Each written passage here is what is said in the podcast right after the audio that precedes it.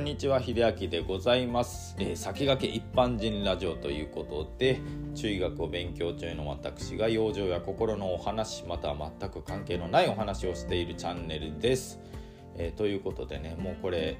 あの撮ってるんですけども3回目なんですよね。あの1回目2回目あの話しているテーマをね分けて話したんですけどちょっと話してることにねあの何でしょうまとまりがなくて1回目も2回目もバツッと切っちゃいました。ということでこれ3回目撮り直しということで、まあ、これが放送されてるってことは少し自分の中でまとまりが持てた放送かなと思うので是非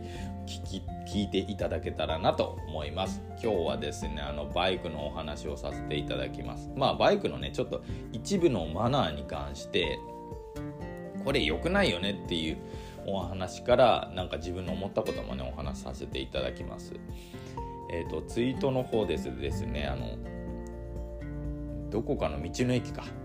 に泊まっていたら女性ライダーさんがいてまあ女性ライダーさんって今ね結構全国的にも増えているんですけれども女性ライダーさんがうなだれていたそうなんですよね。あのなのでツイートをされてる主の方が「いやどうされたんですか?」みたいな話を聞くといやあのソロでツーリング1人でツーリングやっていた時に他のツーリンググループから一緒にツーリングしませんか？みたいな感じで優しい感じで言われたらしいんですけどいざ入ってみるとペースは合わせないわ。トイレ休憩に行きたいっていうと嫌な顔されるわっていうね。すごくなんかせっかくのツーリングせっかくのバイクなのに嫌な目にあったっていうね。それで落ち込んでたそうなんで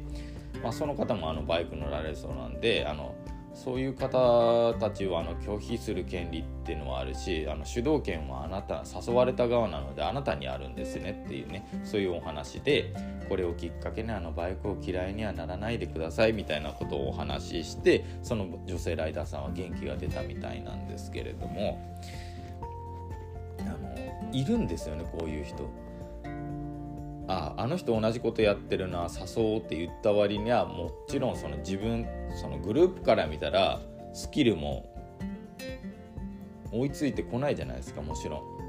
簡単に言うとそのプロのグループの中に初心者の方を招き入れるみたいなね。でそれに対してプロが全然合わせないでお前が悪いからお前がついてこいよみたいなスタンスでやるのって本当にあの何でしょう見当違いで甚だしいんですよね。しかもバイクなんで命が関わるじゃないですか。危険と隣り合わせなんで。まああの自動車とかと一緒ですよ。結局速度を出して鉄の塊が走ってる以上は人間としてはね命の危険があるしもちろん怪我の危険がある。にもかかわらずなんかそういうのを顧みないでその女性ライダーになんか無理強いするっていうね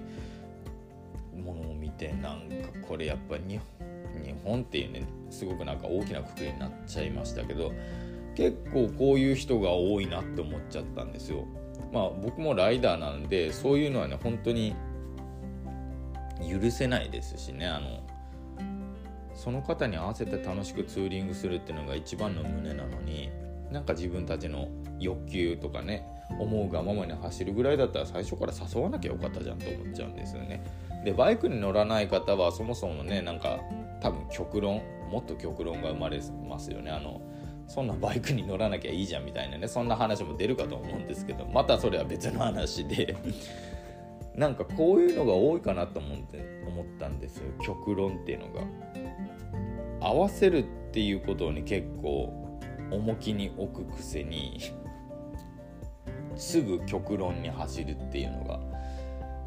ねあの結構日本人ってなんか和をもって尊しとなすみたいなね言葉があって、まあ、人と合わせることがなんか尊いよみたいな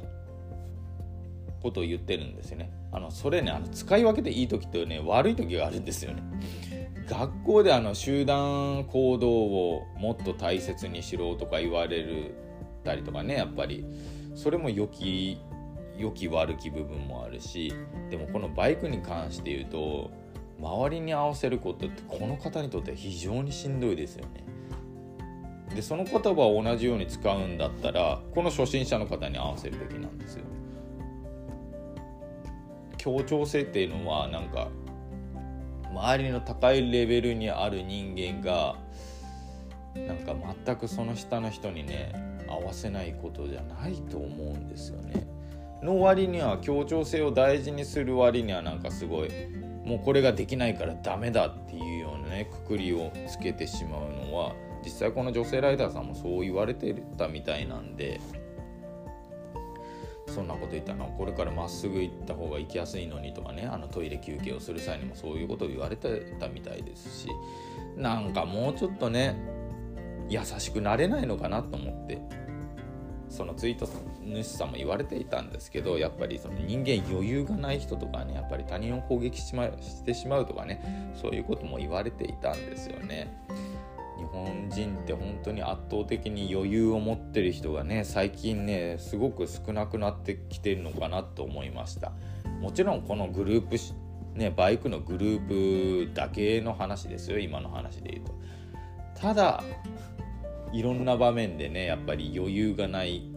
方たちってのが、うん、僕の周りでも結構いますし、ね、お見かけする、ね、自分が知らないたまたまそのテレビで見たりとかね街中でお見かけする方でもね結構怒ってる方もいるしなんかそういうところに目を向けてしまうのかもしれないんですけれどもなんか自分の正義を持って人をダメとするみたいな人が結構増えてきたのかなと思ったのであのやっぱり